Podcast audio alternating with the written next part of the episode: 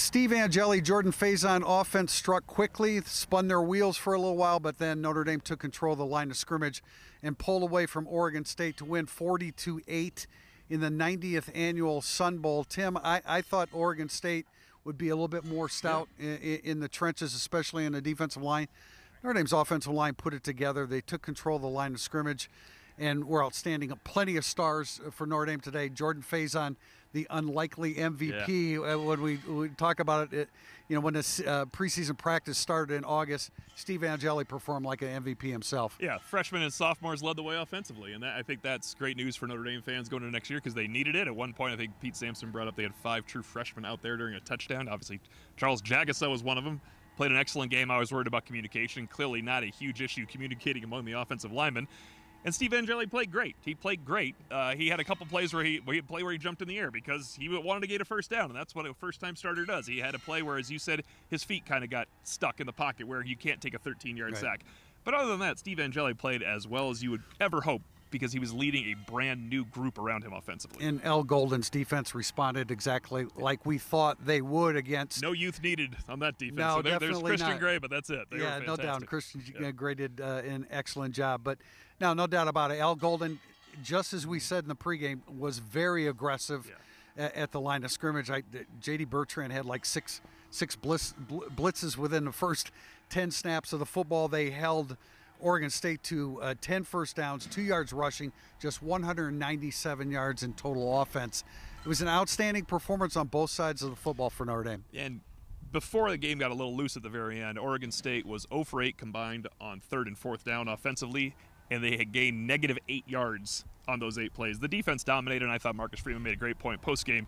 He said, Look, I'd be lying if I said I'm surprised by what our defense did Right. because he knew going in that's where the advantage was. But it was great that they were still able to put the pedal metal a little bit offensively. They knew the running game was going to win it for them, but the first offensive drive is a 96 yard touchdown drive. That's the way to start. When you see that as Marcus Freeman, you think, oh, our defense is going to own this day. And they did. There was some scuffles a little bit offensively, but it was a very good full team showing, including the special teams, with a key stop that you and I both cannot believe. That's where they tried to pull out a special teams fake punt, but Notre Dame knew it was coming. Yeah, it was a seven nothing game at that point. Marcus Freeman. I asked Marcus Freeman about whether they, I mean clearly they were prepared for something to happen, and yeah, they called spy, which uh, Marty Biagi did, the special teams coach, which meant be aware of a, a, a fake punt, and Josh Burnham read it. Uh, along with Jaden Mickey was around the football as well. Josh Burnham also combined with uh, Drayk Bowen Right. for for a safety late in the game. Offensively, Steve Angeli 15 for 19, 232 yards, three touchdowns. Uh, excuse me, Jeremiyah Love with 47 yards rushing and a receiving touchdown, and then Jadarian Price with 108 yards on the ground. All around, fine offensive performance, protected the football. Uh, did uh, the the two young offensive tackles did a, a, a really nice job of protecting Angeli. Not not all the time Right, early in the game. He was sacked twice, but they did a fine job. I, I again, I look at we were all concerned about. Well, first of all, we were concerned about the nickelback situation, Yeah, but Notre Dame, you're when you're dominating the line of scrimmage. Um, you know, uh, Oregon State was not going to have a whole lot of success offensively. I thought Benjamin Morrison put it best. He said we're in the back line having fun, and they are up front making money, and that's what happens up front with the defensive when the defensive line plays like that. It makes it makes it easier for the secondary. Howard Cross, Javontae Jean Baptiste, and the guy we both voted for. You could have voted for Javontae Jean Baptiste, but Jordan Botelho as the Sun Bowl defensive MVP. I, I think that's a big deal for him. I mean, it would have been great if it was JJB also because he came back for this, or he, Yeah. he decided to stay for this game. It's a big deal for Jordan Botelho. This is Marcus Freeman's third year coaching him defensively. Remember, he was a defensive coordinator. It's the first time he's ever really found a role. I mean, they had to make up names for him in 2021 where he was playing in a certain spy role. It's it. They need a guy like Jordan Botelho. He's not going to be a 14 sack guy, but they need a guy like this playing Viper next year as some of the young guys. Boubacar Traore, other guys come up. You think maybe Josh Burnham can go help out on both sides now as he grows. I think that's key for the defense. This is going to be a fantastic defense on paper coming back next season, and they have Al Golden leading what's on paper. So I mean, that's you write it at ink, not pencil. a great springboard for Jordan Botelho coming back Yeah. next year, and I and I agree. I mean, I think he can go into the offseason motivated. Mm-hmm. He he never, at least through the 2023 season, we always talked about, you know, he can't find that balance between being a pass rusher, uh, holding the edge, and Right. then and you know then making plays, uh, uh, running plays wha- against the run, whatever. But um, I, I think a really i- important uh, game for him. And and as you said, Jean Baptiste, like I originally wrote him in as the defensive Right. MVP, but.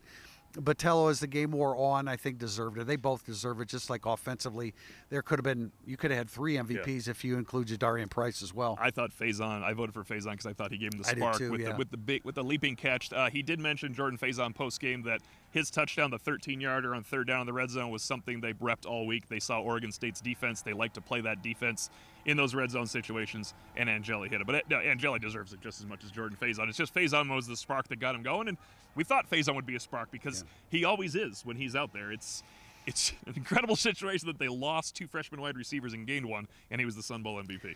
Marcus Freeman is the king of preaching, being prepared, and working hard and taking nothing for granted. And he hammered this team about being prepared and Yeah. taking nothing for granted, the significance of winning a 10th game and then springboarding into next year. I think at, at times, probably for this football team, it's like we're hearing that message again, but that message certainly got through today. I, I, again, I thought Oregon State would be a little bit better prepared. We thought they'd struggle offensively. But yeah, but I thought defensively it was going to be a little bit more of a struggle for Notre Dame. Uh, yeah, yeah. The other way, you know what I mean? Yeah, I do. Uh, you know, I just it, it was the kind of performance that you hope for when there are so many opt-outs. You just don't know for Right, sure. right. Uh, I, I know a lot of our some of our subscribers thought it would be a blowout. It ended up being a blowout. Uh, We have to look at things a little bit more objectively at times in, in analyzing these games, and we thought Oregon State could have some success, especially with their defensive line. But they were they were no match for Notre Dame's offensive line. That interior offensive line is going to be very good. Yeah. It's in the process of doing that. I thought Tosh Baker played as well as you could expect him. Uh, We still have that image of how he played in 2021. He's a much better football Much- player. yeah. Charles Jagusah is going to be a really good offensive lineman. there's no doubt. We knew Ben Gulbranson could be poised because he started 10 times, Right. but he looked like a poised third string quarterback Yeah. against Notre Dame's No, defense. They- really they did. made him look like a third string quarterback. There was one amazing pass at the end of the half. Oh, my God. what- but that was the highlight of his day Yeah. by far. And That was the one that was nullified, yeah, right? no, they they nullified on the next play, but it was Notre Dame is a better football team before opt-outs. After opt-outs, if you want to call everything even in opt-outs, Notre Dame has a deeper football team. Marcus Freeman has built a deeper football team. You could just see a lot more talent out there, young talent coming up. It's it, it would have been a little bit better game without the opt-outs, but this is this is great news for Notre Dame to have a defense they can rely on coming back, a young offense, and a young offense is going to be led by an older quarterback. And now Steve Angeli has a choice to make. I would like to think that Steve Angeli will make his choice after the spring. I understand if he doesn't because he might want to go somewhere and mm-hmm. try to start, but he showed out well, and that's what you need to do in that situation. We talked pregame that you cannot lose this game. You can't go No. into the offseason losing game to Oregon State in the Sun Bowl. It never even came close to that. Final score: Notre Dame 40, Oregon State 8.